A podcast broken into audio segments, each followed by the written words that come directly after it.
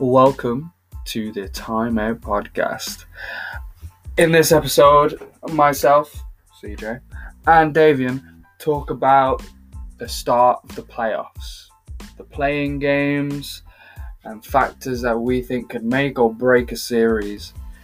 Well, the series that are going on right now. We want to make it clear again that we are in full support of the Black Lives Matter movement, so please go to blacklivesmatter.com or blacklivesmatter.card with two R's dot co to find out how you can support. And with that being said, enjoy this episode. Peace!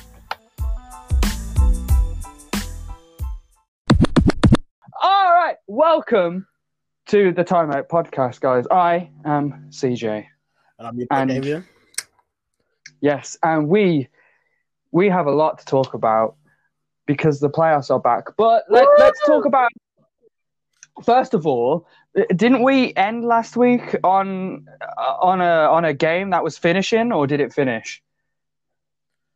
We ended last week on the Spurs Utah game, I think, Yes, and which the Spurs won. I the. Spurs won. Yes, In case you didn't and that totally meant the Spurs made it to the playoffs, which I didn't do. Um, okay, so we'll talk about some little bits of news, and then we'll go on to we'll go on to the playoff previews, and then we'll talk about the first games and stuff because we can talk about how they got there, um, which is which is kind of goes off from what we did last week. So first of all, congratulations to Mike Conley who has become a father. I don't know if he's become a father again or this is his first kid. I don't know. Uh, if it's a boy, it's probably called Mike Conley as well. Carry on that lineage. Mike Conley Jr. Jr. the third. What what happened? Yeah. Um, oh, it they're calling Mike Conley the third. I was gonna say, what do they end up like? If if your dad is Mike Conley Senior and you're Mike Conley Junior, but you have a kid called Mike Conley and you call him Mike Conley Junior, do is it senior? Are you junior, junior, senior? But yeah, I suppose it's the third. It's probably not Third. why he's called his child anyway. But congratulations, Mike Conley. Uh, another thing too, the Space Jam jerseys have been revealed. Have you seen it? Wait, wait, can I just? Uh, Mike Conley's child is called Elijah Michael Conley. He got the mic he, in he there. took, he took it, it- Yeah, he, he he slid. He's he, he slid Zoom around it. Slid around it. I appreciate that. I appreciate that. Could have, you know, But yes, could have just called him Mike, I suppose, as well. I mean, yeah, but playing it. Yeah. But yeah, I have seen the um the new Space Jam jersey. How how do you, what do you think? What do you think? I mean, I'm getting it. oh, oh, I'm getting it as well. I can't wait for them to reveal how Nike managed to sponsor some Looney Tunes. But I yeah, I love I love the jersey. I think it's modern. It it looks like an NBA jersey. Like if it was out on the court, I wouldn't think nothing of it. It looks like an NBA jersey, and I'm happy with it. yeah. Um, I mean, I I, I want the original Jordan Toon Squad That- jersey That's too. iconic, though. I think that's I iconic. Like it's not. That isn't a design to really scream about either. But it's just it's it's it's an iconic one. It's an iconic one. So I, I don't. I've seen a lot of people try and compare it, saying which one's better, and it's like you can't you can't do that. I mean, for me, it's the only problem I have with this new this new jersey is obviously There's so much blue. it feels. It feel, no, it's not even that for me. For me, it feels weird because it feels like I have to wear the shorts as well. Otherwise, Oh yeah, it fucked up the doesn't work. Yeah, it doesn't work, does It's a it? whole semicircle. It doesn't work unless Uh, it was- I'm wearing the. It, So that's a bit like, it, it was but yeah. it's basically a 2020 version of the. It's an update. It's it's taking something that it's taking a classic and then it basically said, "Here's the 20. Like, here's a 2020 version of this. This is." So it's, it's it looks it looks it looks modern. It looks like something you could wear around and it wouldn't be Yeah, it's like when the. I remember when the logo got revealed on LeBron James's hat, and then like then then the actual logo reveal, and like I really like it. I think it's really Yeah. cool. You like it. You can definitely tell it's a Space Jam movie. and I, Mhm. for some reason, the the the circle. Oh, that's just the beginning of a Looney Tunes thing, isn't it? But Yeah, I, the- I'm but- I'm looking forward to this movie because I mean it's being produced and written by Ryan Coogler, who did Black Panther and Creed. So, amongst other things, like uh, fruit. Uh, what's that? He did one with uh, another one with Michael B. Jordan in it. Uh, Fruitvale Station, Fruitville Station, or something like that. It was uh, it was about uh, so uh, it was a based on a true story about someone getting shot by a police officer at a station. It was it was really good, really really good, really good movie. Um, but he's doing that. Uh, do you know what NBA players are in Space Jam? this new one. not off the top of my head. Well, Anthony Davis is. Klay Yeah, Thompson is. Chris Paul is. Kyle Kuzma. And, and this is the best segue ever, Damian Lillard. I thought you were say Kyrie. No, like, no, forget about What did Kyrie do? Like, We- like you said again. We we are going to talk about a better point guard, and yes, I said it. Damian Lillard. Oh, Uh, no, it's not even that much of a pass. Let's be honest here. Damian Lillard. Did Black- Yeah. did that one Damien- second, forget Damien- 70 seconds to go get Black- You think I'm bad? People are out there talking about him being better than Steph Curry. I am not. I am not willing to go that far. I mean, There's arguments to be made, but I'm not going that far. oh my god, you blasphemy hit me in the throat. and I'm gonna go die. This For me, hitting you in the throat. Mm, Uh, right, okay. No, no. Damian Lillard is. I mean, you've seen the way he's played in the bubble, and I mean, he he's. I don't know if the bubble MVP things have been made official or not, but I'm pretty sure he's won it. No, he is bubble MVP. He is bubble I never MVP with Devin Booker a close second, by the way. Thank you. I mean, I- that's. That I don't. Who who else would have been in that conversation? Uh, okay. you keep recapping. I'll have a look. I know I know Devin Booker with the eight and O Suns, well done Suns, but unfortunately you couldn't make the play in. That still went to Memphis. That was such a good. The play-in needs to happen. It needs to happen every season now. It's such a good idea. Okay, so just to get, I'm in third place Mhm. was my favorite player, T.J. Warren. Oh, really? Third? Fair Yeah. enough. Okay. I mean, he averaged 31 points over the eight games. Um, second was Devin Booker, and first was Damian Lillard. And the coach of the M- coach of the bubble was Monty Uh, Williams. well deserved. Eight and oh. I am so upset that they didn't manage. But you know what? They go. Did you see the speech that he gave before the before the before the um, the Trailblazers? yeah, makes it. It was oh, it was so, such a good speech. And you know what? I'm really excited to see what the Suns do next season. Yeah, but but but they're out. Let's talk about someone that's in. Dame time is Uh, man, Dame has Dame has just decided that it's like he's just taking his bubble to a new level because not only is he going at the Clippers, then he comes then he goes to get Skip Bayless, then he decides he's gonna shoot like he just was shooting from like Well, he he came into the bubble. He only the only reason he came into the bubble was like "Oh, I'm only go, coming in if we have a realistic chance of making the playoffs. Yep. that and they the came, came in from day dot, every game just playing hard, and especially after the Clippers game. well, see, Especially after that. they started badly. They started badly this year, and then obviously they were putting that push to They- get back into the playoffs. So number they- one, number one, they've had a fair amount of injuries. Uh, Nurkic was one of them. Uh, my, um, um, um, McCollum is actually suffering from one right now. Although, judging by uh, that um, play-in game, he's not suffering from it. God, God me. Um, but we'll go into that later. Um, Yeah. Uh, but they've suffered a lot of injuries. Um, so I can give them a pass for that, but their defense is really bad. No, but so what, the reason I put that up is because just before Corona hit and everything went to crap, they were tr- on that trajectory to try and push up to get to that seventh or eighth seed. Mhm. So obviously, they were the only team that said no to the original bubble idea at the start because Yes, they didn't they think it was fair. And obviously, Dame had made a point from the start that I'm not coming there if I ain't got a chance to get into the playoffs. which is part of the reason why they're playing. Why is Giannis shooting three? Sorry, um, Trying something new. uh, which is part of the reason why they had the play-in system was there. It was to say, okay, well, you've actually got a realistic chance to do this, and I feel like his mind from there was locked in. There are people who said that, like he told them months ago, he was making the playoffs and he can guarantee it. Mhm. So the performances he's done has really shown that he's he went all out. That was 150% in every game. And it's sad that the Suns missed out because to go 8 and 0 in the way they were playing and playing some beautiful basketball, it was great. But Dame the the, the, the range of his shots alone were incredible. And then after that Clippers game where they laughed at him and we're laughing about Dame time, and he had to remind Paul George that you know I dropped you off last year, and that you had to keep switching teams to win a ring. I was like, okay. Yeah. Then Yeah. obviously he carried on, and I'm just like, the more he was attacking people, I was like, yeah, you don't want to, you don't want to really get under his skin because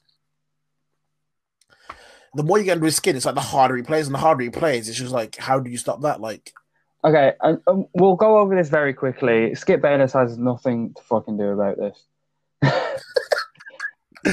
oh, I, can, Nah, I but don't care about let's him. honest, He's he's so just been- bad. I don't he's been going back and forth so quickly, it's unreal.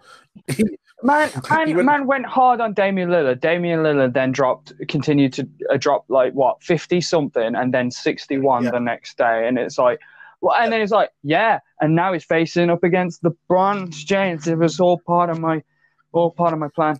No, but the thing is, at first he said, well, this is literally just quickly, this is what was bothering me. At first he said, I don't know who Dame thinks he is. Does he think he's LeBron James? And I was like, whoa. Then he said, oh, he's going to knock LeBron James out. Then I saw him tweet that, yo, he's definitely, he's like, Portland are going to win this. LeBron LeBron can't stop him. And then then he tweeted Lakers in four. And I was like, where are you? Go-? The flip flop is unreal. where are you? just ridiculous. Come back. Come back here. Come back here, Skip. hmm But yeah, it's, these performances have just been. I feel like Oh my god. When we look back on this season, these eight these eight games, when you look back on the Suns and what Dame has done, it's gonna be incredible to watch back. Like hmm It is. It is. It's gonna be great. talk about Logan. My favorite thing so far has been when I can't remember who it was, but there was like the courtside thing of them talking, and he was mm. like, "I don't care who you've got. if Dame is on the ball, you go guard some double team. I don't care." He was like, "He will shoot from the NBA logo. I don't care who you've got." You were like, he was like, treat him like he's MJ, and I was like, "Wow, that is." Oh, that's the th- that's the thing though. Like I, I I I was listening to a podcast that had Raja Bell on it, and Raja Bell was a role player who obviously ended up guarding Kobe a lot during you know that Yeah. that the mid two thousands, and like he was saying, you know what, the only way to really beat Kobe was to let him be Kobe, was because Yeah, if your game plan was letting him drop 50 on you, but the rest of the team didn't do shit, like, and that won you the game, that was your game plan, and you just had to deal with getting 50 dropped on you. So maybe that's something that the Lakers might want to put into perspective. Oh, Um, I think I think what the Lakers are gonna play is let Dame do whatever he's gonna do, but you have to stop everyone else. Like, I feel like I feel like that's part of it. I, I, I will go over our keys to the playoff to Oh, each playoff series. Uh, but I, the thing we should talk about first is that playing the, the play-in game. Now, a, a fun fact about this play-in game, statistically, Yeah. didn't count. Statistically, uh, Jean, I feel uh, well done for Ja Morant for getting his career high, except it's not his career high because the stats don't count. He dropped Wait, over what? th- so the stats in that playoff play-in game don't They count. don't count They don't count to anything. It's essentially No. a game without a country. If if uh, you know, uh, as a metaphor, No. It doesn't. It the game that never really happened. It it's because they didn't know. game. It's because they didn't know where to put it in. Like, do they put it as a regular season game? It's not really that. Do they put it in as a playoff game? It's not a playoff game. So they I I feel like it should have been like the playoff round of sixty. It should have been like a. like when you look at the big playoff bracket, there should have been everyone's team. I would have just put it as another extra s- regular season game. But you know, Nah, I'd have put it like congratulations to playoff- Morant for not having his uh, career high. career high-ish. Uh, But I'd have had like the playoff tree and then just in the corner, just. just Yeah, but statistically, it didn't count. Jusuf Nurkic, who on the day who he, he found out that his grandmother died or mother died, one of the two, uh, Grandmother. grandmother, he dropped 20 and 20. I think it was 20, Yeah, 20 points and 21 rebounds.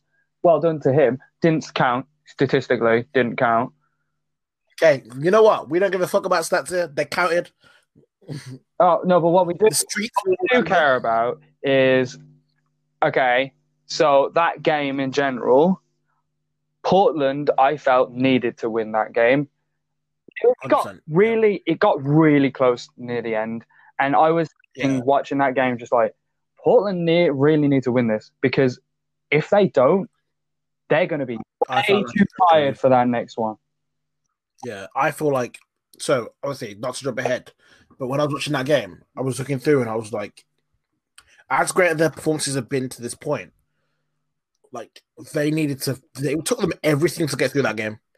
Well, the thing is, um, who uh, um, the Portland coach uh, Stotts, uh, he he he called a timeout before Nurkic was hitting free throws, and I feel like he was he called that timeout before he hit the free throws because he need Nurkic needed a breather. He mm-hmm. was tired, and he ended up splitting those free throws.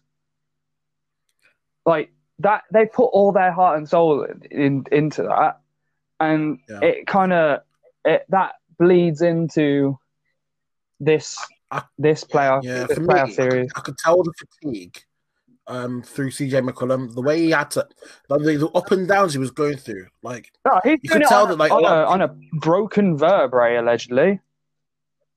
oh, but the thing is, for me, when I was watching him, because I didn't know that, but when I was watching him, I was watching him like hype himself up, like I could tell that you know part of it was him Mhm. really trying to gas himself up and really push himself for that last quarter. Uh-huh. So I, I was looking at it going, if Memphis win this, Uh-huh. I was like, this next game's gonna be difficult, and I was like, Portland really needs to lock it up now and have be done with. Yeah, they needed to because they would not have survived another game with a much younger Memphis squad, uh, led by Ja Yeah. Morant, who, congrats to him, who, who led this Memphis team to this position uh, in a year that they weren't really expected to do much. They they did well. They, it's a it's a shame that they lost that lost that. Yeah, but they'll go from They they will they will. They've got they've got plenty of time. the Suns and the Grizzlies are both are both gonna learn a lot. I think like especially the Suns, if you you can't be upset by what happened, you did everything you could. Mhm. You kind of just have to like look at yourselves and say, we did that as a team. Next season, let's go in and do that. Let's just like let's take that momentum. Let's work. Let's see. Let's see what worked well and just keep doing that. Play with that intensity, and they went eight and zero. Mhm. The problem with the problem Trailblazers have now is obviously they've done all this work, and it feels like there is no time for celebration. Like, well done, you got here, but But now now No, it's the now's where the real fun starts. Yeah. Now the I real mean- work. And now the playoffs have started. Yes. So that brings us on to uh, let's let's talk about the games that happened yesterday. But actually, I want to go over a few records. First of all, Donovan Mitchell ended up dropping 57, which is uh, obviously a playoff record for Utah. It's also he's the youngest player to do so since Michael Jordan to drop over 50 points, and he is third on the all-time. That is a third all-time playoff scoring and it's the first day of the playoffs. And it's Donovan Mitchell, third all time behind Michael Jordan, behind Michael Jordan's 63 against the uh, Boston Celtics and um, Elgin Baylor's 61. Um, so, yeah, well done.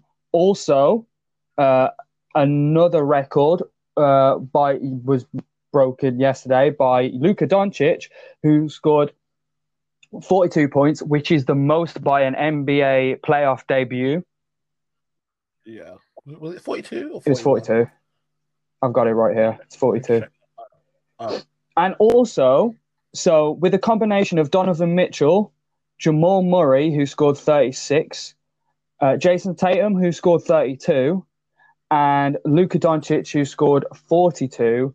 This is uh, the first time that four different players 25 has scored over 30 points one day in the playoffs. Young, Sorry, I, was, I was reacting to the end of that half there. oh yeah, the Magic are Um, ahead right now, aren't they? Got my ten at half. But, um, yeah, yeah. That was. I mean, the future of the league is. It's exciting.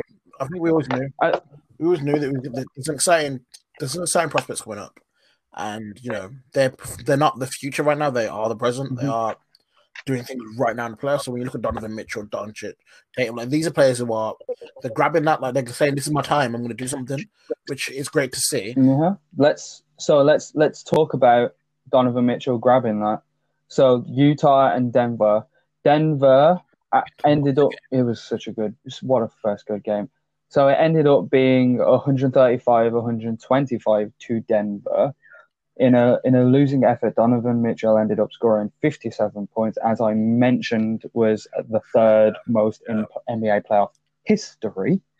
Um, so, how how does this series look going forward after this game, or what what, keys to the game? Just what what are your general thoughts of the game, and how do you think it's going to go going forward?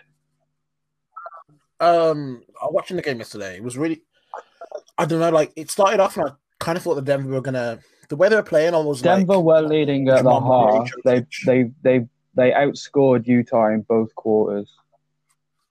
Yeah, the, the way I see this is like with Jokic and Murray, they were going off, and I did assume that they were just going to carry on and hold that lead. But that third quarter by Utah, where they just it seemed like they're Utah were just like, okay, just give the ball to Spider, let's just see what he does, and his ability to just hit those consistent shots was incredible. Jordan Clarkson hit a few. It was this series is going to be one of those that I feel like every game it's going to come down to a f- like a few positions. It's not going to be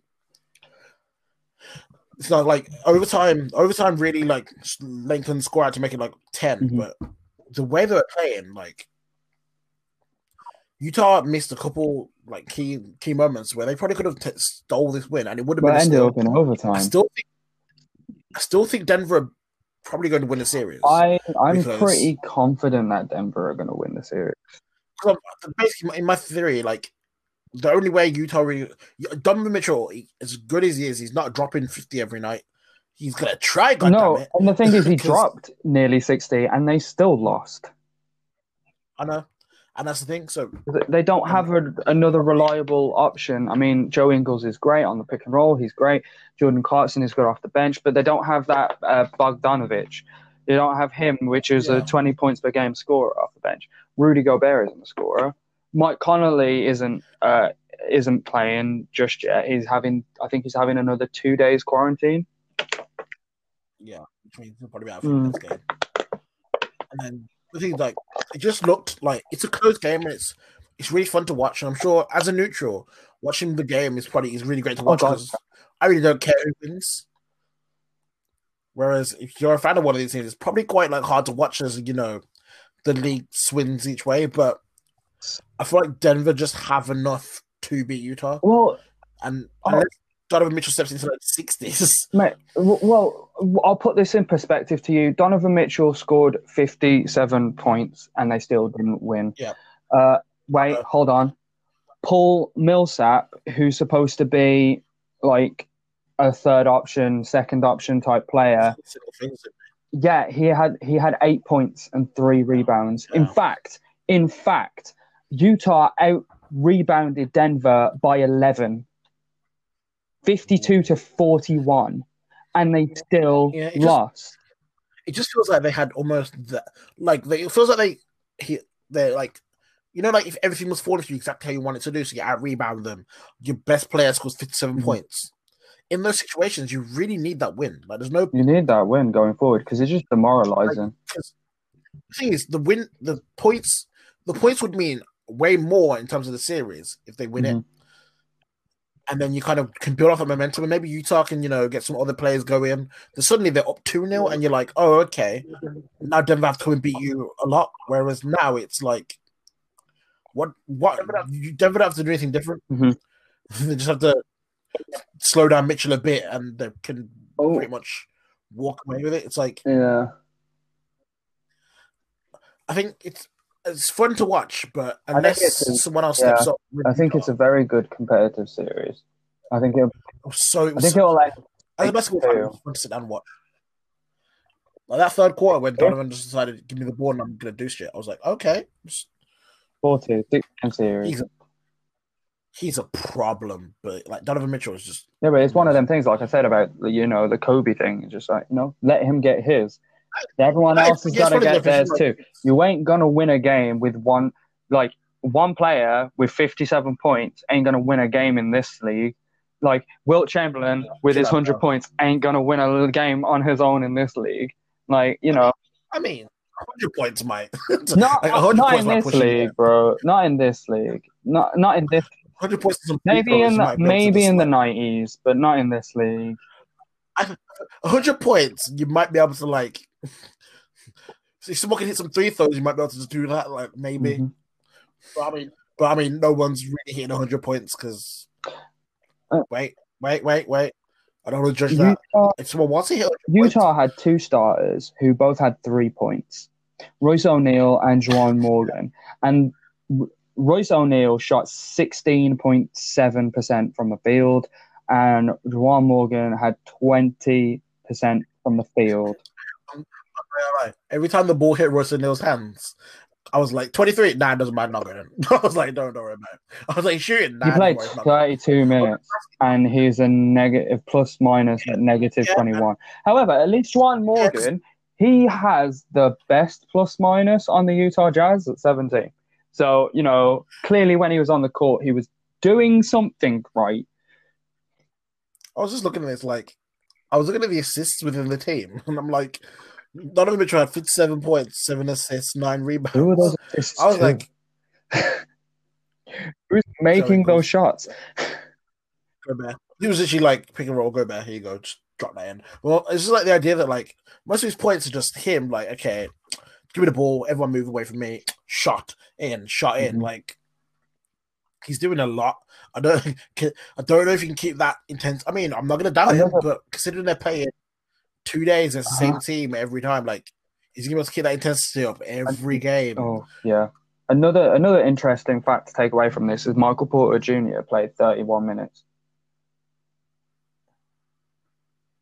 Uh, that he he he made the all bubble second team. It, it, it- his this is pretty much his rookie campaign, and Bol Bol got no minutes. So it's like um, Mike Mike One of the Malone things- must be really trying to like, you know get integrate yeah. integrate Michael Porter Jr. into this offense. One of the things, yeah, one of the things about Denver though, like when you do look at the stats, they were managed. They did manage to stretch their points well throughout their whole team. like when you've got people off the bench scoring fourteen and nineteen, and like those, that's what pushed them over the edge. It's that level of everyone scoring uh, time when they need to be, Uh-huh. and I feel like, like as you said, like it's one thing for Donovan Mitchell to be scoring by himself, when eh, when a whole team is just dropping buckets on you. How do you stop that? Like, You can't. You, you just like when you've got what's it one, two, three, four, five, six, six players with double figures, like double figure points. that's the Denver offense for you. And Millsap was only two off getting that; that would have been seven. But yeah, it's Denver should have enough to get through this. This is Den- Denver have enough. Uh, that's why I think it's going to be a six game series. I just don't think Utah have the weapons enough. I think they're just I think six is fair, maybe five. We'll see. Um, all right. Shoot, we'll move on to the next game that was played, which was Brooklyn versus Toronto. Now, going into this, and at the beginning of this game, uh, Toronto were just outclassing Brooklyn, and you know, Toronto have a swagger now since winning that championship. You know, Toronto had like a, such a long, like a long, a long um, streak of losing their first playoff game. Like they had a really long Yeah. because they'd always they'd always lose that like that first game, and you know, uh, and, you know the the LeBronto stuff, and know, since last year when they won the championship, they've they've got confidence, and like they came in like the difference between this year's Toronto Raptors and previous year's Toronto Raptors is so they were ahead by 33 at the half, and they completely wrote off Brooklyn Nets. But then Brooklyn brought it back. They were they they brought it within eight within the third quarter, and Uh, the Toronto Raptors of old probably would have you know probably would have ended up losing that that game, but no, they they stayed they stayed confident. They they stayed true, and you know Drake dropped thirty. I, I do have a bird to you though because you told me, yo, like you were like, oh, like I was watching this game. I was like, oh, I was like, oh, this is a really good game. So I'm there. I'm like, you know what? Just before I fall asleep, let me just turn this on. And then the second I turn it on, I'm like, they started pulling away again. Oh, no, there we go. I was like, oh, nine down. I was like, they come back. Come on, Brooklyn. Come on, Timothy. You Remember the the Wawu Cabarro Cabarot Cabaret Cab Cab Cababara Cab. Carrot. Who is Gamora? Timmy. Timmy. But yeah, um, so I turned that on. The second I turned it on, Raptors pulled away. And I'm like, oh, why do that? Yeah, but you know, you know, like I just feel like the Raptors are like a really good squad. Like I feel like a lot of people wrote them off because they were like, well, now Kawhi's gone, that's it. You don't have a, but they're second in the East. The but even then, like the team they've got is a high winning percentage. It's they're playing, but they're playing great basketball. Yeah, like, I want to see where their defensive rating is. Uh, I think they're second in the league in defense, behind the only other guys that are beating them in the East, which is Milwaukee. Yeah. They're such a great defensive team. Yep. And the thing is, as a team, they just like, I think they kind of they've strengthened. I think the fact that I think for them, obviously, there's a lot for them to prove. Like that title win wasn't all Kawhi. There was a squad behind Yeah. them. There was Nick Doing it by Nurse. himself. And I think Who- That's encouraged them to step up and say, okay, well, he's gone, but who's going to step up? And that's why you've got VanVleet and you've got Yeah, um, Uh, yeah, OG Anunoby, and Gasol, and Lowry. Like everyone's saying, okay, well, this is still our squad. Like we don't need Kawhi. we're an equal. Like, he- He made up in those clutch situations, but now it's our time to come up in those situations. All starters were in double figures, and Which, Serge yeah. Ibaka and Terrence Davis. That's Yeah, combination. That was seven people in double figures. and that's like the way they're playing is just like they're playing like they're playing like they lost the finals, like they've got a chip on their shoulders Oh, in terms of like do. They have a chip on their shoulder. They're out to prove, Yeah, like you said. But that makes them a dangerous team. Like it's a team you don't want to. and when you're Brooklyn Nets and you don't have that much strength in depth, Mhm. Even when you do manage to bring it back, if one of the if one of them starts going off, if one Toronto Raptor says, "Whoa, what are we doing?" Yeah, and hits his bucket, then suddenly they seem to heat each other up. Mhm. And as a team, they're like, "Whoa, whoa, let's." And obviously, there have been times when they've been in positions where they should have won, and everyone's been like, "Toronto should win that series," and they lose it. Like especially with the Cavs and LeBron, like they've always had like, "We oh well, they should win that," but because they've got the better team, and then they let they kind of crumble under the pressure of it. Mhm. Whereas right now, they just seem like a solid, straight squad. Like it seems like whoever they come up against is they're gonna have an issue with the Toronto Raptors. No, Well, well, the Brooklyn Nets really struggled from the field yesterday, shooting. Well, not from the field in general. They shot forty six percent, but from downtown they shot thirty one percent, and that's the killer, really.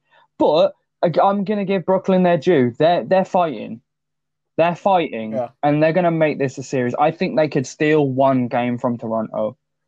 I think they can steal one. A gentleman's sweep. start. A gent. A, ge- a gentleman's sweep, as it were. So, can I talk about the, the Toronto Raptors three throw percentage is ninety seven percent is they they are knocking that down. That is Yeah, ninety-seven percent, fifty percent from three as well, got to, they got and to line four- and knock that shit forty-seven percent from the field. So Brooklyn need to step up their defense. It's it, it's one of it's one it's one of them. It's it feels like a very cut and dry series. Like Toronto's going to win. Yeah, but I feel a I, I feel like Brooklyn are going to make them own it. okay. So What's the the next one is Philly Boston. So Philly ended up losing. Uh, but so Boston won 109 to uh, 101 behind behind Jayson Tatum's 32 points and 13 rebounds, while Joel Embiid had 26 points and 16 rebounds. So How do we? Uh, so this is a three and six, a three seed and a six seed. So Yeah. had When I, on. when I went to sleep, when I went to when I, I woke up from my sleep and saw that Philly were up at the end of the third. Yes, they were. Uh, When I looked at my phone and saw it, Philly were up at the end of the 3rd Mhm. I put my phone down and said they're losing. I went back to sleep because I was like, there is no way Boston down the stretching and let them do this. I was like, I even watched the game. I just looked, saw third. I was like, nah, fourth quarter to Interestingly enough, uh, Gordon Hayward ended up getting injured throughout this, and he's now off for four weeks. So the whole playoffs. Uh, more than likely, yeah, I think. end of the, maybe if they made it to the end of the finals, if that. But yeah, I don't know. I think he's. I think he's just gone now. So yeah, pretty much. Romeo Lang had sad. ten seconds. Nice. I don't know with the Boston Philly. There's, I don't know. Like it just feels. there's not really much I can say. Like I- Did you right? So I I looked up some facts about like their their season series, and I found out that Yeah. so Joel Embiid didn't actually play well against Boston at all. He averaged like twenty one points and like twelve rebounds, and he averaged eight three point attempts against. why? That's the problem. Why? Because Boston Boston they haven't got a big that can contend with Joel Embiid. Who who who who's gonna guard him? Enes Kanter? No. Daniel Theis? Yeah. No. Just get him in the post. Let So this is feed my the post. this is my uh, this is always my argument with Joel Embiid. So there are times when you look at a matchup and you say, "That's it. That's Joel Embiid. That was barbecue chicken. The the Shaq. Like this is like this is you. This is go time. There's basically you should say you should be in that and like dominant. That's it. Like ball comes to you in. Like it should be." Like basically, Especially now that the paint has kind of opened up for him a bit because because Ben Simmons Yeah, isn't there. so there's, he's got surrounded by three point shooters. He's got uh, Josh Richardson. Uh, Tobias Harris isn't is respectable. Shake Milton, who had sixty percent yesterday from three. Yeah. Matisse Thybulle, Alec Burks, respectable three point shooters. Uh, you, you know, Al Horford has been known to knock a few down from three. He didn't attempt one. Oh no, he attempted one yesterday and missed. Uh, but you know, but Tobias Harris needs to step up. He had 15, 8, and 8. Yeah, cool. But you need to score a bit more. R- Josh Richardson, for a role player, did pretty well, scored 18 points. But Al Horford needs to step up, and Tobias Harris needs to step up to make this a series. So yeah, the thing that they've had so far all the season is that Al Horford and Joel Embiid seemingly don't play well together, and no one can really understand why. But also, like, if you're Joel Embiid, you need to make teams focus on you and give your shooters the chance to get them open looks. You need to command double teams in the paint. Like, you need to really. They're shooting, 30, they shot 33.3% yesterday, but that's because mostly who was take Josh Richardson had with three from nine. Shake Milton was great. One from three is respectable. Joel was one from four. And like you're not why? Why? Why?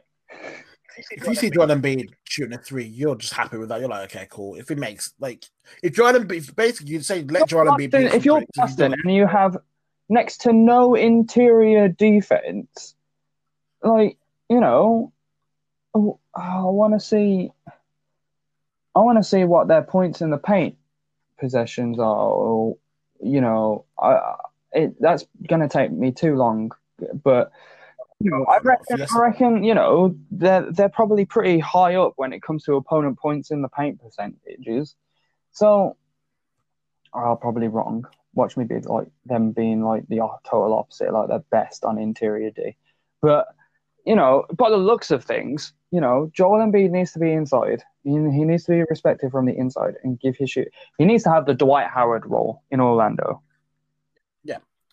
And unless that changes, this is going to be another. I think this could end up being a sweep. Yeah, just- if Joel Embiid doesn't step up, then it looks like a four because what's the like, what's the difference? What are they going to change? The thing is, this Like- is such a talented team. Like Philadelphia, uh, have wasted so much time because uh, Yeah. Tobias Harris is on a ridiculous contract. Al Horford is on a ridiculous contract. Josh Richardson is on a decent contract, but their two players, Joel Embiid and Ben Simmons, are still on their rookie deals. Like, they, this is how you build a championship team. You know, you pay less for more production, and, and you do that with you know things like rookie contracts and sh- stuff like that. But they're not pay. They're not. They're not taking it. They're not taking that chance. And I think at the end of the season, they'll end up breaking up the two of them. Pretty much. I mean, looks like that. But who do you think is going to stay then? Um, So, so we're predicting. Are we predicting a sweep in this? yeah, yeah. I think we're. I don't think Joel's going to change his ways. But I feel like that's going to be. Mhm. It's going to be one of them things where they continue to question his mentality and whether he really is that of a league Uh-huh. player. And when it comes to who's I going, I, think- feel like it will be Joel. Yeah, that's what I was thinking. Because I feel like after after seeing Joel do this and disappoint them, they're going to be more inclined to just be like, you know what, Joel, you can go. You know what, pick pick some destinations, and we will try and get you there. They can package and get some good like. I feel like I feel like they do. They'll do exact kind of what like the Thunder did with Russ, Russ, Russell Westbrook. It's just like, Yeah. look, look, we're we're gonna rebuild. You, you know, give us a list, and we'll try and get you to like one of these places if they can get offer us enough. But you know, yeah, I feel like that's gonna happen. James the same thing. Joel Embiid to uh to the Golden State Warriors. Watch that happen now. Watch it. Watch it happen. Watch it. That might be sick. But yeah, Right, boss. after the final game of yesterday, Final game of yesterday. probably the most controversial one. Oh man, I. The Dallas Mavericks and the LA Clippers. Um, yes, well done, Luka Doncic. First playoff game, definitely didn't disappoint. Forty-two points. However, eleven turnovers. Yeah, he had a back. He um he came out yesterday and literally said the forty-two game, forty-two points means nothing to him, and it was a terrible game by him. So a lot of that is because the loss, and partly it's because the eleven turnovers. Like He had sixty-one percent, and he had sixty-one percent from the field and thirty-three percent from from three. yeah, so his personal turnovers was as much as the Clippers altogether. Mhm. And Porzingis wasn't even playing that well. Like, I mean, I know mean- they were leading when he came off, but he, he also was shooting 33% from the field and 25% from deep. And He was taking over. I feel like I feel like Clippers may Clippers would have still probably won this game. yeah, had it's not been ejected. But obviously, the way that happened was like, whoa, what are these refs actually doing? Like, yeah. So the first the first flagrant he got was for when he blocked uh who did he block? I can't remember who he blocked, but he got all ball. All ball. Yeah. And he got given a foul for it. And like he it, in slow motion, it feels like he had enough time to think about it. But it's playoff. It's the first game of the playoffs. You're facing against the LA Clippers. You get all ball. You're right. You get all ball. You get caught for a foul, and you just punch the air, and you get a tech for that. What? That's.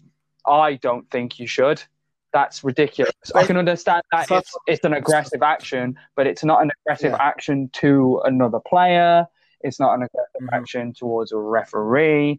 It's like it what it was. you know, It's a weak tech. ah, you know, you know, It's weak. Like, it's it's it's a weak tech.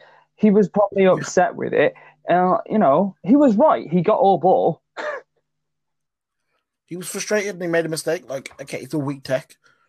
That second one, I I I I have disagreements with people on this one because I think you know what uh, that is a tech. It's not a. Don't get me wrong. People have given been given techs for much worse, but it's still a tech. I mean, you are walking into the issue. yeah, but I think for me, I get that he walked into the issue, but the fact that Marcus Morris then pushed him, then had his hand around his neck, and all Porzingis really does is push him back. Yeah, in terms of, I, I, I in terms of, yeah, it's one of those that it could have easily been solved if they just said, oh, literally, it could have been one where, like, because all he's doing is coming to calm down the situation. It, as the ref, it could have been solved literally just by separating them, and it would have been done. There was no need for the. Well, that's so. That, it was on a something that it was on a Luka Doncic thing because Marcus Smart was all yeah. up in Luka Doncic's face, but Luka was just walking straight forward. So Porzingis was doing, you know, uh, you know, helping his guy out, he was pushing it like, you know, what you think you're doing to my guy, and then it ended up doing that. It, I think it's that. It was that little bit that made the refs think we should give him a tech for this because, you know, he didn't need to do that, and he's initiating. He's init- he's putting himself into that situation instead of letting the refs deal with it, which is in a referee's point of view is why you'd give a tech. He's in he's he's inciting that aggression and you know that chaos. I can see if you see if you look at it from that, but I know, I, I know because I got a tech for the same thing in a in a game for the same thing when you when you look at it from oh, view, so Morris is all over Doncic. He's trying to push and quad problem with. So he has stepped in, and all he said, all he tried to do is get Doncic away from the situation, in which Morris is then like Morris knows what he's doing. He's trying uh, to. Yeah, you can. You see that this Dallas team, this Dallas team doesn't have that much playoff experience, yeah. but this but Marcus Morris and the rest of them do.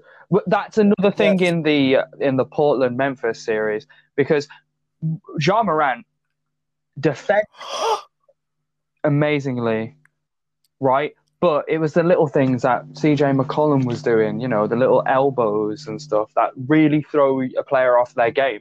And you know, Marcus Morris did a great job of it here. Who, by the way, also knocked down fifty percent of his threes. What did you gasp at? Sorry. Um, they had a three on one. Orlando had a three on one break, and Brook Lopez just tried to take. He just tried to take Fultz's. Fultz went up for a dunk, and Brook Lopez tried to take his soul from him. Did he get a tech? Oh, no, it's, it's, it's, just a foul, but like. Oh, it's just a foul. We get the first replay. I was like, did he try to kill him into the Taco Bell board? Jesus. But yeah, um, it's just you can tell it was obvious what they were trying to do, and I feel like you put, for in my mind, Porzingis did the right thing for the team in terms of protect your number one option. But, yeah, sure but he's ejected in the next game, and this was a really close game. Like, it could have gone either way at the end. So yeah, in his mind, he's protecting protecting number one. You're trying to stop them, you know, getting to him because what they're trying to do is, you know, rough up Doncic because he was the hand was hot. Mm-hmm. And obviously, he's tried to step in and say, okay, relax. And then, you know, obviously, Morris has gone for his neck and then pushed him back. And all he needed was that little pushback to say, okay. And then the refs have made a decision. Obviously, the refs are going to, when they make a decision, that's not going to get overturned. They just kind of go with that. And obviously, it's a judgment call and we get different angles. And, you know, mm-hmm. you may see other things and try to work out, like, what's going on. Mm-hmm. But, um, it's it's crazy because you know that we're talking about this when both Kawhi and Paul George call, scored 29 and 27 respectively, and you know, yeah, yeah, I think we both know we. I think expect that them two score them two doing well is not a surprise. They had a great game, and as a duo, they did well. It's just well, so it's those... Kawhi scored 14.3 percent of his threes, one from seven. But I think the thing for me is it just it can take you because when you're watching that, like it's it's two teams going to war, and when you watch that, and you're really like, okay, you want to see this, and like the little bit of spice, it makes it more interesting to watch, and suddenly you're like, okay, these two teams are, you know, they're really at each other's uh-huh. throats. Mm-hmm. You know, they really, they both want to win, and then that second that decision made and he's ejected, mm-hmm.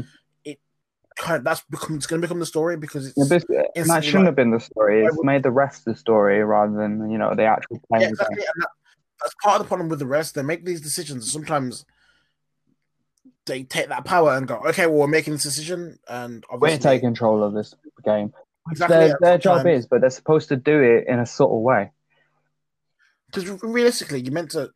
If it's not dangerous, it's not like you know. I, what I would what I would have what I would have done is I would have been uh, that first time you know that first tech instead of giving him a tech I'd have been like right okay I'd, I'd, I'd have been like I can understand why you reacted that way but don't do it again it's a bit too much I think it again like, job, like taking, like it's not everything isn't by the book, Mhm. and sometimes you have to just like, okay, okay, especially did, the playoffs yes, he did that. Yeah, and the thing sometimes you have to look and say, yes, he did that, but did he really? You know, was it towards anyone? Did he do this? Was there any? I would have I would have sometimes you have issued a tech for the second one but Second that's one, only because I didn't issue a tech for the first one If if there wasn't if there wasn't a first tech and they'd issued just one tech for the Marcus Morris thing, I would, no one no one was talking about it. But you got to also- you'd order that means he's out for the next game. Yeah. which then instantly changes a great series, and you're like, okay, well now you've taken, the, and then obviously this is when you get people saying, "Whoa, the Poor the refs on the yeah, because Porzingis is like you know, eh, like eh, Porzingis is a big, and like, well, obviously they got Montrezl Harrell, but he's still trying to get back into stuff. But you you probably got Kawhi or Marcus Morris guarding him for most for the most part. So it's like, you know, you can't guard a seven foot three guy. like you know, come on, come on. I mean, the thing is, if you're Dallas, you just want to, like, you, you know that he's not going to be there for game two. You If wanna- you're Dallas, you pick and roll with whoever's guarding you, with whoever Lou Williams is guarding. That's what you do. That's what you do.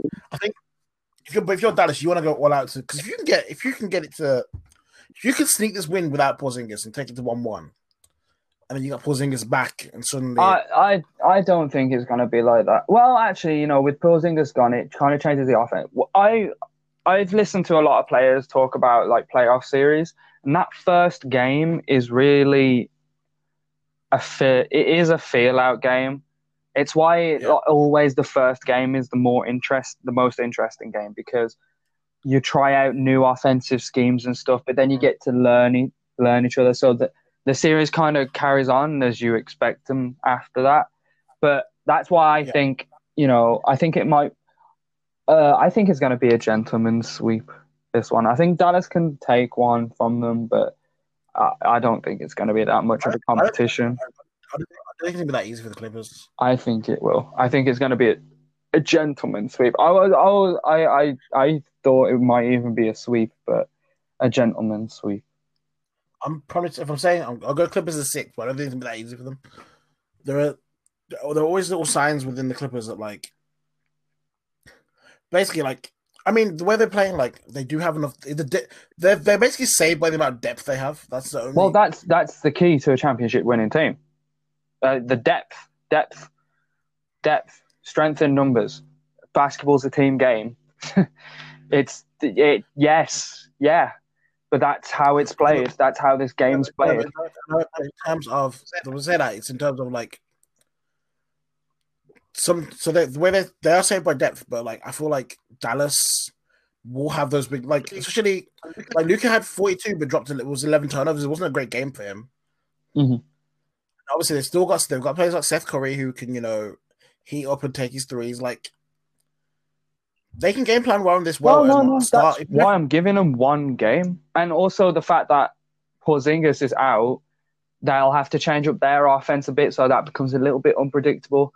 But but uh, you say unpredictable, but you know, if you have Kawhi and Paul George, and you have one of them or both of them ending up in a game guarding just Luka, because that's where Dallas's offense is going to come from, and it's very obvious that that's where it's going to come from. I don't really give Dallas that much chance. And then you bring Porzingis back, and then they're trying out offense. But then Clippers are established, and they kind of know what's what's going on. They've had this game where they had Porzingis in it, so it's like I don't really. I can give them a game, but I'm not gonna give them. I'm not gonna give them more. I might give them two, but I'm not gonna give them more than that. Uh, it's a stretch. I'm gonna say a gentleman's sweep. I'm saying six. I don't. It's, I feel like it's gonna be one of them uh, when we come back next week. I feel like there's a big difference between six games and a gentleman's sweep, but it's just one game. I, I feel like it's not, but also it is a little bit like. Mm. I feel like it's easy. It's sometimes, especially with the tournament basketball, it can be easy to steal one, but to get two maybe harder, especially in these series. Mm. But yeah, I don't know. I feel like next it's gonna be one of them when we come back next week. It will either be oh okay, well that it's gonna be one way or the other. It's not gonna be a. Yeah. I, don't, I quite fancy Mavericks just do something because oh what is the, I I'm turning off this Milwaukee game. I can watch some. Uh, yeah, speaking of that, right now we've gone over those games. Let's talk about the games that are that uh, today so- or slash currently happening. Currently, Is Orlando? Orlando at nine points up in the third quarter with four minutes to go. Wait, I've wait. got Orlando at eleven points up in the third quarter with three minutes fifty to I've go. got them up twelve right now Ah, on this I'm live thing. Vucevic I'm with on a- thirty with eleven. Markelle Fultz with five assists. Giannis twenty eight. Giannis is leading Yeah. all Milwaukee in all categories. But yeah, um, This, this is a shock. I if Bucks. Have, I, I don't know if they need to warm up or like you know this is a Well, you would have thought Like- that the last couple games, the last, you know, that's what the seeding games are for. You know, a little bit of warm up. We assumed, we assumed because they locked up, you know, they locked up the one seed. That that that's why. But clearly, Nah, it's the same thing we've been talking about. I'm seeing Giannis shooting threes Yeah, and trying yeah, to. but like- is three from five from deep. yeah, because he just pulling But like it's he- working. yeah, he's like, not making his free throws though. Yeah, and current like I don't know. They just don't. What look, is Khris Middleton doing? He's two from nine. He's seven points. Honestly, we've been doing this. Uh, obviously, I've had it- Eric- I've had it in the, I've had it in the corner of my eye. Eric Bledsoe But- is doing decently, I suppose. He's got 13 points in 18. So, I just, it's just, it's everything we've said. Like, even though this is only one game, we just, it's everything we've said. it's like, it, you know, yeah, but the problem, right? So the problem with the Milwaukee is right. They're they're number one in in def, in defense, right? And I think I think they're supposed to be number one in offense too, if I'm not mistaken. they were, they were not, No, no, in offense they are eighth, but they've got the biggest difference. But they're number one in defense. But since the bubble started, I since the bubble started, it's not. That's not exact. That's not how it's going to go. I feel like Milwaukee's still going to win this game because I think they've got a chance to win this game because they're the number one seed. But also, this happened last year. I told you about this when when uh, Orlando won the first game against Toronto, but then Toronto ended obviously ended up winning the series and in the series, and then the whole fucking thing. So you know, the first game, like I said, it's a feeling out game. It's a feeling out game. I'm still like 85 percent sure they're going to win this game because I'm sure Giannis is going to come back in, and the the lead is like it's it's the, everyone's gone on runs, so it's just been Mm-hmm. back and forth. So it's not been that like, it's just I don't know. I think I'm not sure if it's just because of the bubble or since I watched that, 'Cause- and I'm not sure if it's the massive Yeah. gap between the end. Yeah. I'm not sure if it's the gap between the Corona and the start of the bubble, where every time I've watched the book since, I've just been like, like, what is this? This is. And I was hoping, I was Do hoping you think they've built first they've built up series- bad habits while in the bubble? Yes, I do. I feel They've like just built up some bad I habits. feel like I feel like the rug was stripped from their feet a bit. Mm. in terms of you had the momentum, you were playing a certain way. I feel like it's the same with the Lakers a bit. I feel like the same way in terms of you were playing this way, this way, and it became clockwork. And when you came back to the bubble, there was no pressure on you. So when you looked at the Suns, the Suns had all of the Suns had to play every Suns, game. The Portland Trailblazers. every game like it was their last. Uh, Memphis every game like it's your last. Spurs like Well, we need to win every game. Memphis didn't really play like that. Didn't they only win two games? I mean, they should have, but it's not the point. But like, oh, nice block.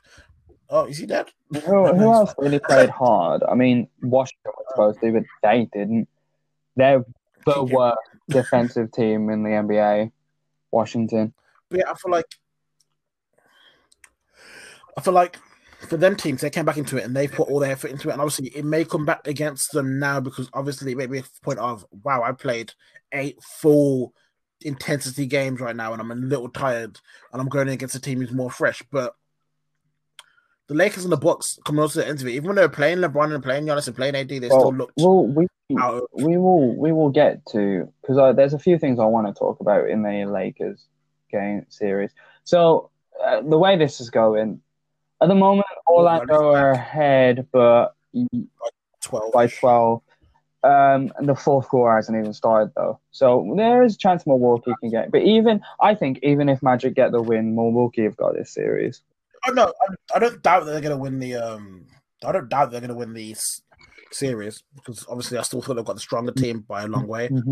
It's just when you see these little signs of things, you know that obviously it can go one way. Like it can either be you fix them, and you know at the end of the playoffs you say, "Wow, that was just a little hiccup." It means nothing, or you look at it and say you can see the signs from now when they come up against the Toronto or uh, the Heat, or come up against like it, Well, speaking of the Heat, they're the next game. They're they're as of this recording of the podcast, their game starts in half an hour. Indiana versus Miami. I feel like this has the one of the opportunities of being in a, a seven game series. As a close, Really? yeah, I think so. I think Indiana, you know, they they they've got injuries. You know, Ala- Oladipo hasn't really been himself since then. oh, he's finished. Um, but I know I think Miami could get this in six. I I would lean towards. I I mean, again, I wouldn't be a game seven would be fine. Like, I mean, I'm sure. I feel I feel be- like it could because they're ve- you know it's a four and five matchup. Indiana Yeah. Indiana are better defensively, uh, according to defensive rating, which isn't the best stat to go on to. Offensively, offensively, um, I'm just waiting to see. Offensively, they both fucking suck. Off- well, I wouldn't say suck, but Miami is like sixth from last in there. And Indiana, I cannot find them. They're not even on this list. no, they should be somewhere. But where are you? 12th. Yeah. So, you know, neither of them are, you know. I think it comes down to, you know, star power and and those Yeah. veterans as well. Like Indiana, who are their veteran who who are their veterans? I haven't got a clue. Obviously, I know I know the Miami Heat. They've got your Jimmy Butler. You've got Andre Iguodala. You got Jae Crowder, who's made a few good playoff runs. Let's have a look. Let's have a look at who really is in there. Who is in their lineup that's probably got a lot of playoff experience? I mean, I can go. You can run through the. They got T.J. Warren, Oladipo, Sabonis, Brogdon, Miles Turner, Aaron Holiday, T.J. McConnell, Justin Holiday, I- Doug McDermott. Yeah, right. There's no one of real like note who's had you know There's that. no name. but I think no name that stands that combination of veteran leadership and youth is what's going to get Miami through this because Miami are going to need Miami is number one in three point shooting and Indiana suck at three point you know allowing three point they they suck at that so you know it's one of them I'm interested to see if. I'm interested to see how the Pacers offense flows. Like, it's are they going to leave it on T.J. Warren again to do? like- well they shouldn't because you, we know that Jimmy's just going to lock him down Yeah, and obviously Jimmy Butler has gone out of his way to literally say that feud means nothing to me, which in my mind means that feud means nothing to me because I'm going to lock him down and he means nothing to me. Which, Yeah. when I hear someone that calm about something and he's not trying to build it up, that means to me he doesn't see him as a competition in terms of having to stop. Like I feel like Jim Butler is going to relish that competition to stop TJ Warren doing anything. exactly So where, if he gets clamped and stopped up, I'm interested to see where the Pacers points are going to come from and how they flow that offense. I mean, if you look, if you look at if you look at Miami and see where their points would come from, obviously Jimmy, Jimmy Butler's their first option, but you could, Yeah. I could easily say Kendrick Nunn can score twenty. Tyler Herro, who's been playing exceptional throughout the bubble, Yeah. he could score twenty any given night. Who else can score twenty every game? Duncan Robinson, if you give give him a good shooting night, he could score twenty easy. Yeah. Like, There's these guys who can make shots, make plays, create Yeah, a the thing shot, and Pacers they don't really have much of that, and they haven't got an amazing, they haven't got a really good defense either.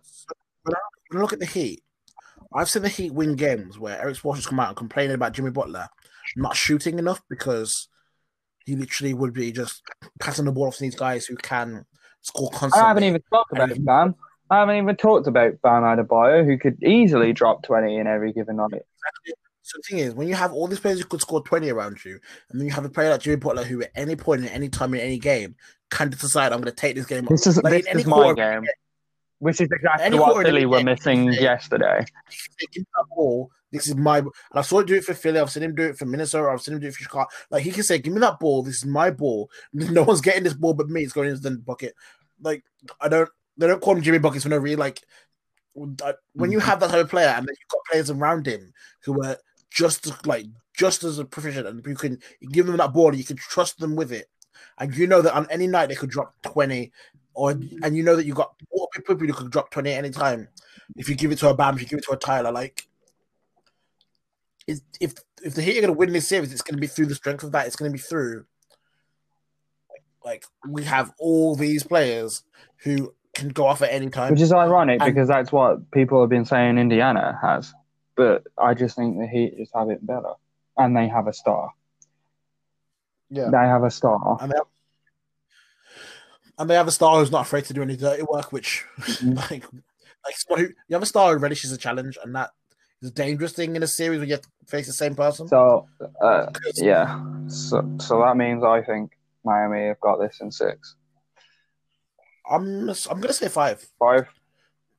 Yeah, I think I mean, I can see it. I just think Pacers might show a bit more fight than I- that. like between five and six. I don't like. I'm no.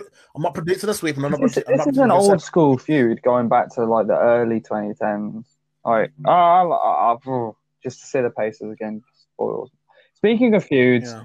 right? The next one is Thunder versus Rockets. Ah, ah. Oh, oh, Oh, you know, at the beginning of the season, uh, NBA analysts or whoever it was, I can't remember where I saw it, it 0.2% chance that Thunder would Uh, make the playoffs. It wasn't. It wasn't an analyst. It was a. Um. It may have been. It may have come through, but um, there was a scientific thing, and it was like a. You know, via the. It was.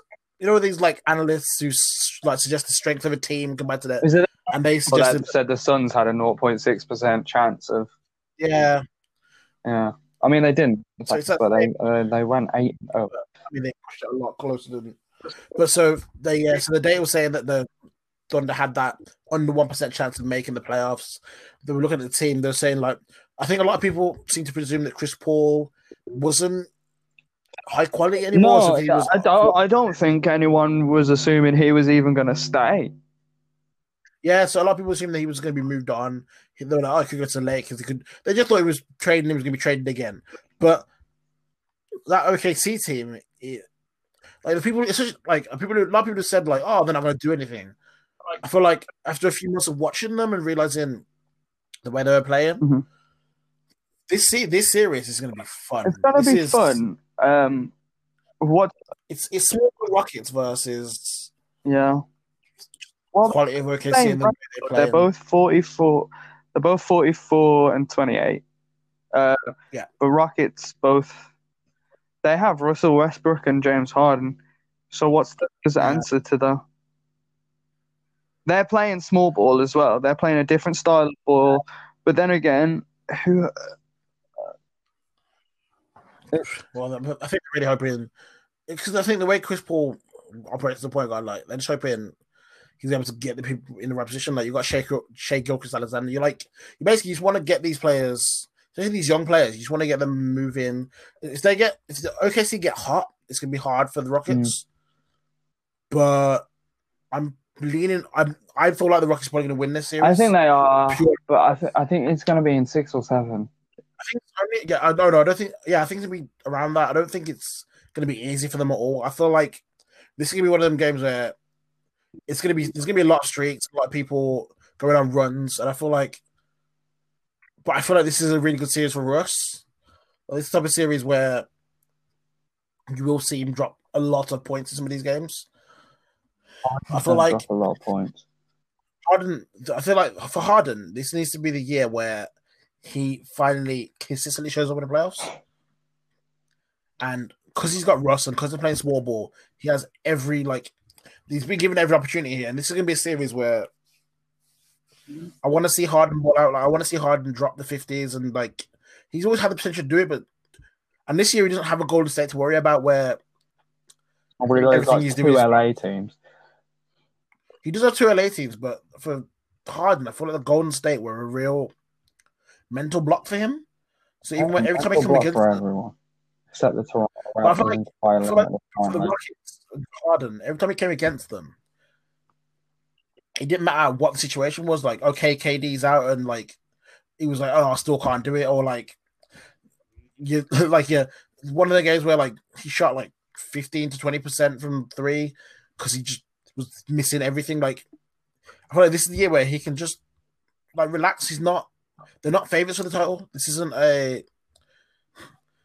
This is a chance for him to go out there and just Rockets were. Rockets were like you know up there like they were at the beginning of the bubble they were like really shocking people, but since then they've been on a th- they've lost three in a row. Uh, I mean, I'm you know I was impressed about the. Uh, I'm impressed about how the Rockets have changed since they moved to small ball. Yeah, it's very inconsistent. But the time they, oh yeah, I know it's. By the time they did, oh, Alberton knows Corver. Um, at the time they did it, like everyone was laughing and said that's not going to work. And when it, I feel like when it works, it works amazingly. But when it doesn't, Uh, it depends on. I think it depends on what kind of team you're facing. exactly, and it's and obviously it's you know style makes fights, it's matchups. This, this Thunder team, it might be a good one to be because you know the Thunder don't have a massive inside presence. I mean, they have Steve Yeah. Adams. Don't get me wrong, and they'll probably Yeah. run a lot of you know Chris Paul pick and rolls with Steve Adams. It's fine, um, but I mean defensive. you can kind of like, Well- yeah, you kind of like regulate those points. Like you know they're going to happen, but obviously I think it'll be very interesting. I think Russell Westbrook will be like out to prove a point as well, and Chris Paul. In all For me- fairness, that, that me, that's- that's the that's big so interesting. for me, that's the biggest thing for me. It's the fact that the trade obviously was Chris Paul for Russell Westbrook and obviously picks and other things here and there. But um for me, it's the fact that this is that like it's kind of like written. It's like, well, they're like, okay, you two, we traded, and now we're facing each other in a seven game series. Like, let's. There's going to be a lot of ego on the line in terms of people wanting to say, well, no, we won this trade. Like, this is, we did better here. I, I feel, I feel like that's what it. I mean, the Thunder will, are always going to get picks and stuff I mean, now because they're, they're so stockpiled on picks. It's unreal. So they could possibly win. But if Chris Paul, if if the Thunder beat them, then they've probably already won the trade. In all fairness, a little sad that um this is the series I'm sad that isn't in you know like you know home and away with the arena because I'd love to see I want to see I'd Oh, love to see what's yeah. in in these playoff series like I feel like the atmosphere would be mad that'd be great it'd be great. It wouldn't be hostile either. It'd be like a really good. think Well, maybe with Houston like, Rockets. thank you for what you've done, but also we need you to lose right now. So like, yay, but also boo, but also not really too much of a boo because we know that you work really well with boos. So like, can we just Oh, like, Oh, like no, well, you know, they don't work as well as booze as uh, the next team that we're going to be talking about. oh, who's next? LA and Portland. I see. I'm. I oh, the series. I don't. I, don't- I A lot of people. What? What do you mean? Right. Okay. Right. Let's not. Right. Portland are the worst defense in this. let me explain why I don't okay. have to Go on. Go on. Go on. The reason why I don't want to feel is I don't understand. So everyone has been so. I think it's going to be a good series, but the reason why I don't have to feel the don't. series is the second the second Portland got through, everyone said that's trouble for the Lakers, Mhm. and I was looking at I'm like, How? but- How? but like facing Memphis. I'm like, okay, yes, the, the people like they've got CJ, they've got Calm, they've got Mello, they've got Dame. I'm like, yeah, okay, but if that's 56, if they combine for 80 points, still like AD. And then I'm like, then I'm looking at the fact that the Pelicans knocked out the Trailblazers with AD just dropping points on them because they had no answer for that. I'm like, they still don't have an answer for AD. I'm like, also, one team got LeBron, like that is No, that's, And then when I'm that, that, that, that, that's uh, that's one thing. Who's guarding LeBron? Is it Melo? Are you putting Melo on LeBron? Really? Really? Or or are you going to play slightly smaller? Are you going to put Melo down to the power forward and have him guard AD? What are you doing? So, so I'm looking at it and I'm like, everyone's like, oh, no, it's worried for the. I'm Not like, only that, but they're the worst defensive team in this playoffs, and it's not even like by a short amount. I mean, hold on. So Harry, I want to. I want to find out like how bad. So defensively, Portland are 28th. The next team that made the playoffs were Dallas, who is 18. There's a 10 team difference. Also, not only is it not only that was a dumb play. Not only are they down there in defensive, they're also fucking shattered. And if they're relying on Dame to hit that every No, night, that- that's that's the problem. That's yeah, they are shattered and they're tired. What I think that the Lakers really need to do is first game, first quarter, they need to just hit them with everything they got in that first quarter and make them make Portland always try and catch up. Make Yeah. Portland always run and make like they need to give them a gut punch from the like from the get go. Like they need to really tire them out because Portland have been playing meaningful basketball since this thing began, and the LA Lakers have had time to rest. Now is the time. Lakers, Lakers had one meaningful game.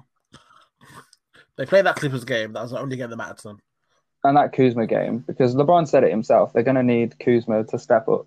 If they only win a championship if Kuzma plays well. This even the depth, like I just don't understand.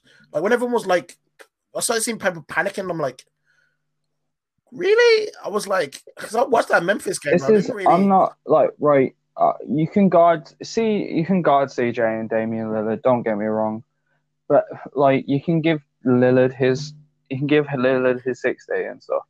But you know,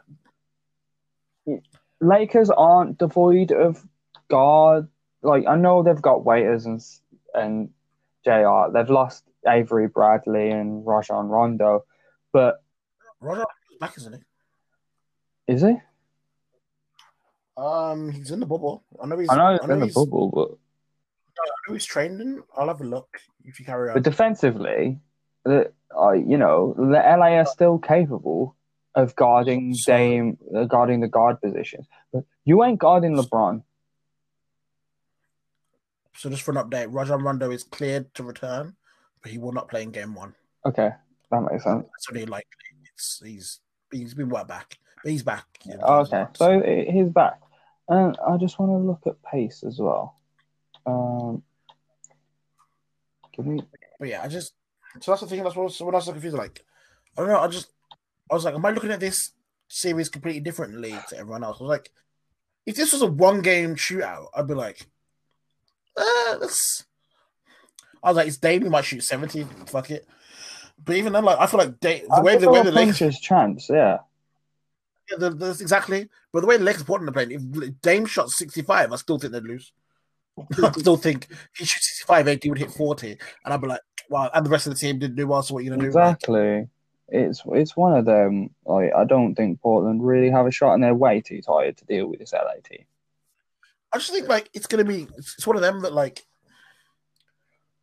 I mean if Lakers play properly, then I don't see how But Lakers Lakers need to do that. And Lakers need to really come off and really, you know, really start going. They need Yeah, to Portland, get Portland, Portland will not be walked over, but and the Lakers will have to go beat them.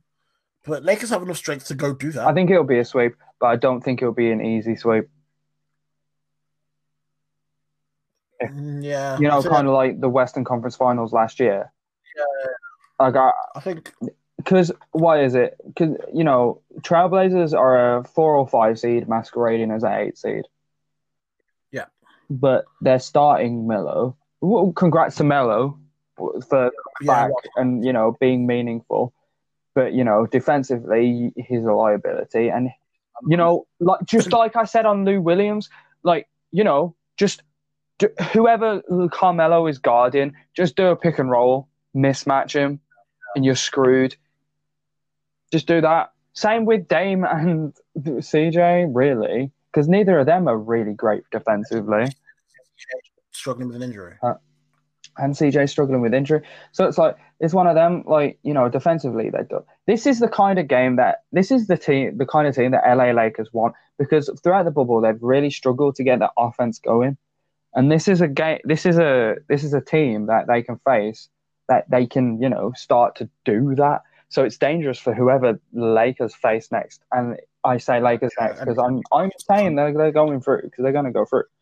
So I feel like I feel like Trailblazers get one, and then like go to five, and then Lakers go on to face maybe Houston, you know, but then Houston probably got to go all the way, and they'll probably, you know, like it's. I feel like if you're it's Lakers, important if you're throughout Lakers, this the throughout the beginning of playoffs that you really, you know, those first couple teams that you face, you really need to deal with them early, especially in this kind Also, of I feel like- this kind of format. I This I believe, also, I can't believe the people are, were saying on, especially because I I've, I watched Twitter, I read Twitter a lot, and I'm like going through everything. Mhm. And, obviously, and obviously, I understand that Portland can win a series. I'm not doubting that, but I can't believe people were like, "What is what is the Lakers going to do to stop Dame hitting for LeBron?" number one, LeBron. Number two, well, unless Dame can score, um, hold on, we we like over a well- hundred or something. Yeah. 111 We know damn well happen.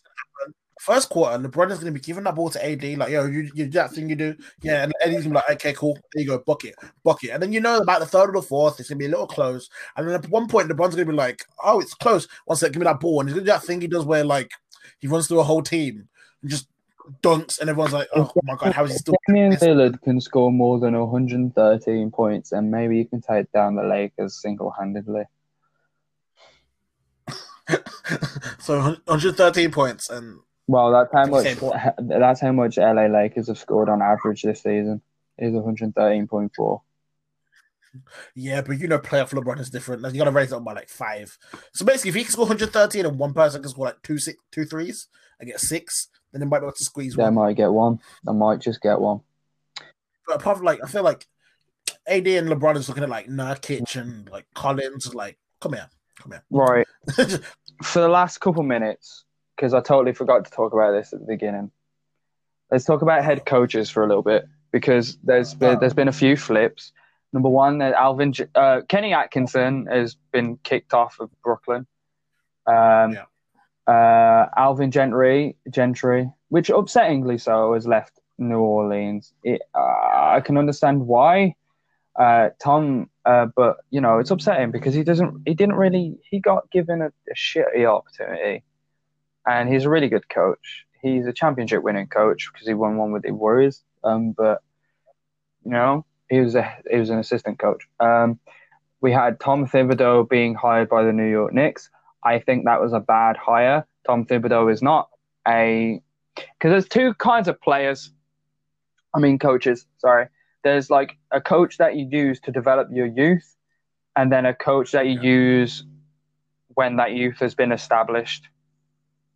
There's some play. There's some. There's some coaches that transcend both. You got your Cop- Popoviches, your your Spoelstras, your Mhm. your your uh, Steve, uh, your Bradleys. Um, you know those coaches. Uh, but you know some coaches are development coaches. Kenny Atkinson is a good example. He he was a coach of a very exciting Brooklyn Nets team. Uh, he's great. Um, but there's some coaches that you know are better for more established teams. Tom Thibodeau. Tom Thibodeau is not going to do well in New York. I think. I think he's just going to be another another thing added to a list of really bad decisions that the New York Knicks have done. I mean, he's a great coach, but I think he's the wrong fit. I feel like, you know, maybe Alvin Gentry would have been a better, you know, waited and just got Alvin Gentry, maybe, or maybe try to hire Kenny Atkinson with someone like that. But I bring this up because I know why you brought this up. Jim Boylen has left the Chicago. Wow, has been kicked out of the Chicago Bulls, and thank God. Oh my God, I hate him. He is the worst thing to happen to the NBA since since since the whole drug issues. He's the worst. who who makes him do suicides in practice? Who? Oh my God, Daniel Gafford gets injured. And you don't call a timeout. The opposing coach has to has to att- ask his player to intentionally foul to get your player out of the game. What is that? And what am Lauri Markkanen's rotation? Oh, shut the fuck! Oh, I hate this. He's he's he's been a, a, a decent assistant coach, but he's been the worst head coach ever. And I feel like he's not going to get a head coaching job anywhere.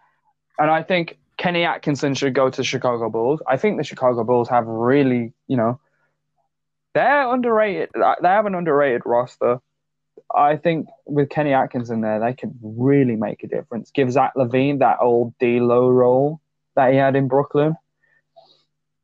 Because uh, looking at this man, like I, I I'm defensively, Chicago were in like the top fifteen, top ten, I think. I think they were eight defensively. They're really good defensively, but you know, just that Jim Boylen is so bad, so bad. There's uh, your excitement when he was gone was incredible. I was yeah, because it was a great day for basketball. I'm not even a Chicago Bulls fan. I'm I like. I'm really happy that he's gone. Oh, it's, it was just a uh, oh that, yes, yes. I woke up. I, I, can't remember when I saw it, but I was just like, "Is this a fever dream? Is this actually happening?" You, you just must be like, "Is he? Is he gone?" I'm like, "Yeah, I did. Really I did. I did, didn't I?" I was like, "Did, did, did he really go?" Tell me it's true, like, right? I was like, I was like, I got a message. I was like, "No, no, he's really gone." you were like, "Yes!" I was like, "Whoa!" I didn't know felt that strongly about. Man, I think uh, being a head coach in the NBA is such a hard job because if you, you know, you the only thing you can do, like in any other sport, is have your players go out there and just hopefully hope they're prepared. It's one of them. I mean, you can coach on the fly, but you know, it's the players that do the job at the end of the day. But you know, if the team does badly, what who's the first to go? The coach. So you know, Steve, you know, Steve Kerr, who I've said in the past on this podcast, who gets too much flack for being, you know, put in a good position. Like uh, taking get who's, but he hasn't. Uh, Popovich, you know, Erik Spoelstra, uh, uh, Steve Bradley. Um, who, uh, who, else is a good coach in the NBA right now? Uh, Nick Nurse and Mike Budenholzer. Like those guys are really, really good. Um, I would say Mike D'Antoni, but I mean, he's got offense down. but he's openly admitting the defense. I mean, he laughs about it. I look, I, I, I you know what? And who, who, uh, oh, Monty Williams as well, who coached the hell out of the Phoenix Suns. Frank Vogel's doing really good in LA. Like he, he's not just Ty Lue. Who who is supposed to who might get the New Orleans job? By the I, forgot he was, I forgot he was Clippers assistant. He's in the Clippers. He's a Clippers assistant. But you know, yeah, I forgot. he might go to New Orleans because of his David Griffith. Like you know that that concept. So yeah. I I wouldn't be surprised if Ty Lue was. I don't know what kind of coach Ty Lue is because you know he was on a championship winning. He's a championship winning coach, but you know, arguably he's on the opposite side of that Steve Steve Kerr spectrum for me. I feel like he was put in a good position, but I feel like he was needed in that position to let LeBron do what he wanted. I think the last yeah, thing you but... want to do to LeBron is tell LeBron what to do. So I think the best coach for LeBron is one that's tough, but you know, let's LeBron be LeBron. You know, Erik Spoelstra, who yeah, I also think that, his um, best seasons that, in his prime. I think Ty Lue, I think Ty Lue was pretty good in first fact that he, he did have LeBron's respect. I feel like he was able to be adaptable as a coach. I think Ty, of, Ty Lue had LeBron's respect. He did. Yeah, he had completely. Like Ty, LeBron said I, that. Like I, LeBron has said. I, I just want to see him in a different place just to see what he's like. I think I feel like he's type of if it works for him, then I feel like everyone's gonna look at that and say, "Wow, he actually is," you know, Kenny Atkins, a good coach. He wasn't just carried by LeBron because everyone he's worked with has had good things to say about him, and obviously, you know, it'd be interesting. Obviously, the, a lot of people did call him, you know, a lot of people did call him the assistant GM, the assistant coach to LeBron, even when. So it was like, but yeah, I want to see that. That'd be quite nice to happen. Um, and I want to see what he does with that. Like, it'd be quite nice to see, just see what he can do with a different type of squad. Like, right. also, just an update. Um, the Bucks are down with three minutes. Oh, well, looks like they might lose. Um, right. They're down by So uh, to end the podcast, podcast, podcast, I wanna, I wanna, I wanna end this episode on a slightly funny note. So, do you remember the Detroit Pistons a long time ago? Like they were desperate, and they ended up signing um, Josh Richardson, uh, not Josh Richardson, um, Josh Smith Yeah. Yeah. for a four year 50 54 million dollar a dollar deal right and they ended up waiving him because he was just so bad and Yeah. when you waive a player you obviously you pay you pay their contract off in installments that contract was signed in 2013 Yeah. and it's stopped now. it's it's ending at the end of this season, which which actually got stretched because of COVID. So he's he's been getting checks ever since. He's not even been in the NBA in like a while. so you know he's been getting paid.